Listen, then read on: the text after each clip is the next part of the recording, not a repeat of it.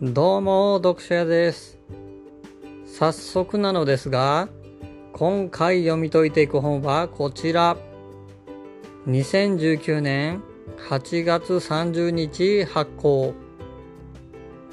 牧野久和。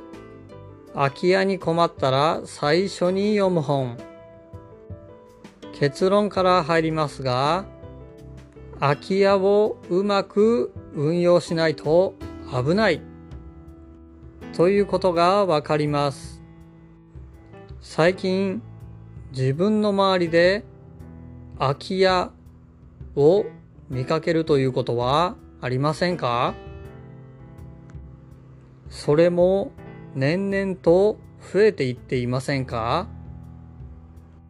実際に空き家は増えていっており2033年には約2100万個約30%もが空き家になるという推測が出ています。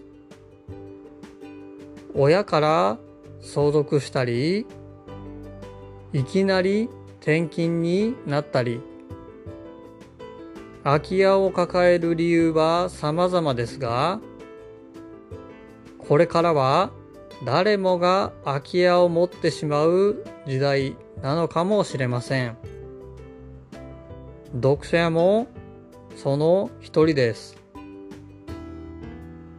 空き家を持っていて何もしていない人は7割だと言われています。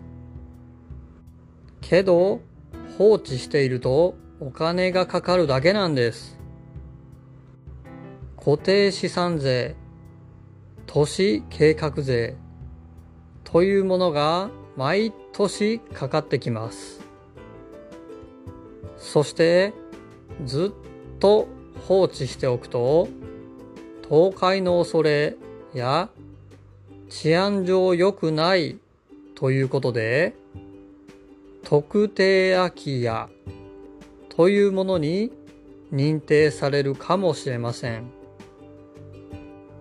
この特定空き家に認定されてしまうと固定資産税が6倍都市計画税が3倍になるかもしれません。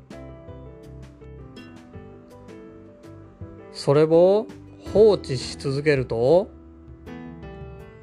50万円以下の過料が課せられたり強制撤去として約100万円ぐらいがかかるかもしれません。空き家は放置していると大変なことになります。そして空き家は放置すればするほど価値が下がっていきます。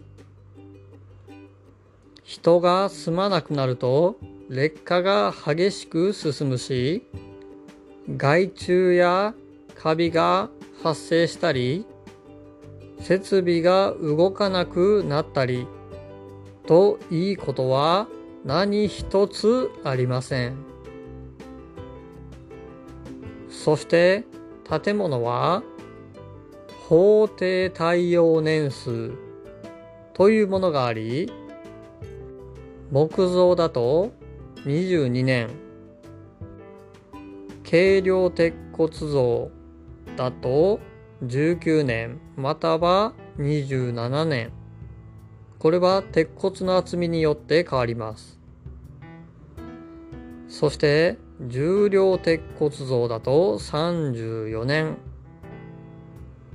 鉄筋コンクリート像 RC 像というものなのですが、こちらだと47年というふうに定められており、一定の期間を過ぎると建物としての価値がなくなってしまうんです。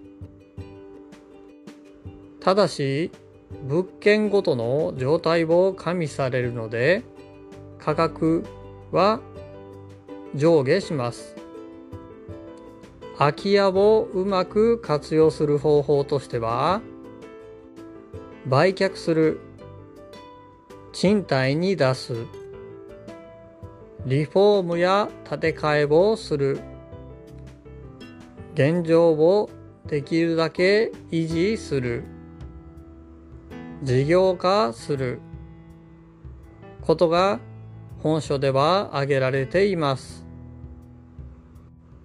何をするにしてもタイミングは早い方がいいし、法的に控除があったりもするので、よく調べてから対処するようにしましょ